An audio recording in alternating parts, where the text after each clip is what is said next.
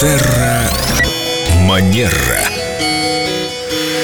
Этим летом Виктория Акатьева-Костолева, специалист по этикету, хорошим манерам и психологии, переквалифицировалась в специалиста по лету.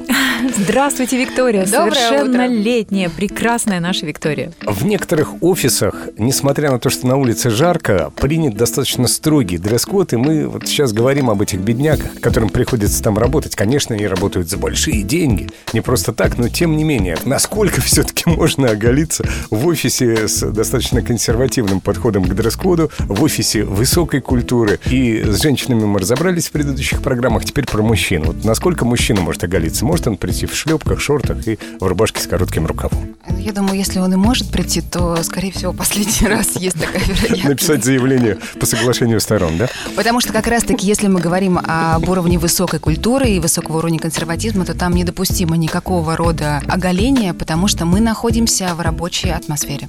Но люди хотят показать свой красивый загар, у кого-то новая татуировка. В спортзал, опять же, мы не зря весь год ходили, и, наконец-то, лето. Есть возможность показать свои рельефные мышцы. Ну, так думают мужчины, мне кажется. И подворачивают рубашку или футболку так, что аж ух, вот она, бицуха.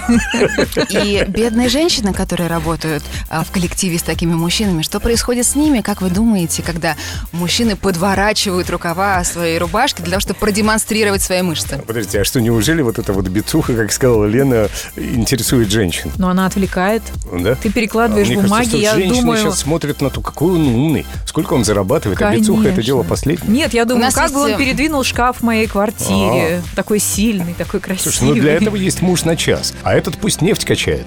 Твой. Ну вот у нас сейчас, да, вот прекрасная иллюстрация того, что действительно мужчина может не догадываться о том, что его внешний образ может вызывать самые разнообразные фантазии и мысли у женской, пола- у женской, у женской половины коллектива, а это, тем не менее, может происходить. Поэтому, дорогие друзья, пожалуйста, выбирая, э, составляя свой гардероб для работы, помните, а, что людям рядом с вами тоже должно быть комфортно. Ну, есть еще один способ не качать эти мышцы, ну, чтобы никого не отвлекать от работы. То, что мы э, не демонстрируем на работе, мы можем совершенно легко и свободно демонстрировать вне работы. Есть тут, правда, один нюанс. Очень часто это да, проблема больших городов. Люди, которые много работают, в их жизни часто, кроме работы, ничего нет. Увы. Да, и поэтому им бывает негде продемонстрировать ни свой красивый загар, ни свои новые босоножки, ни какую-то новую футболку или майку. Я сейчас расплачусь. А как же социальные сети? Если где-то отдыхаете, что-то показываете, фотографируете, выкладываете с хэштегом Эльду Радио. Мы Слушай, ну, посмотрим. хочется увидеть блеск в ее глазах, вот в настоящих глазах, а не в социальной сети, где нету обратной связи. Тогда нам нужен тимбилдинг. Давайте организуем что-нибудь на природе, и все покажут себя во всей красе. Тоже прекрасный вариант.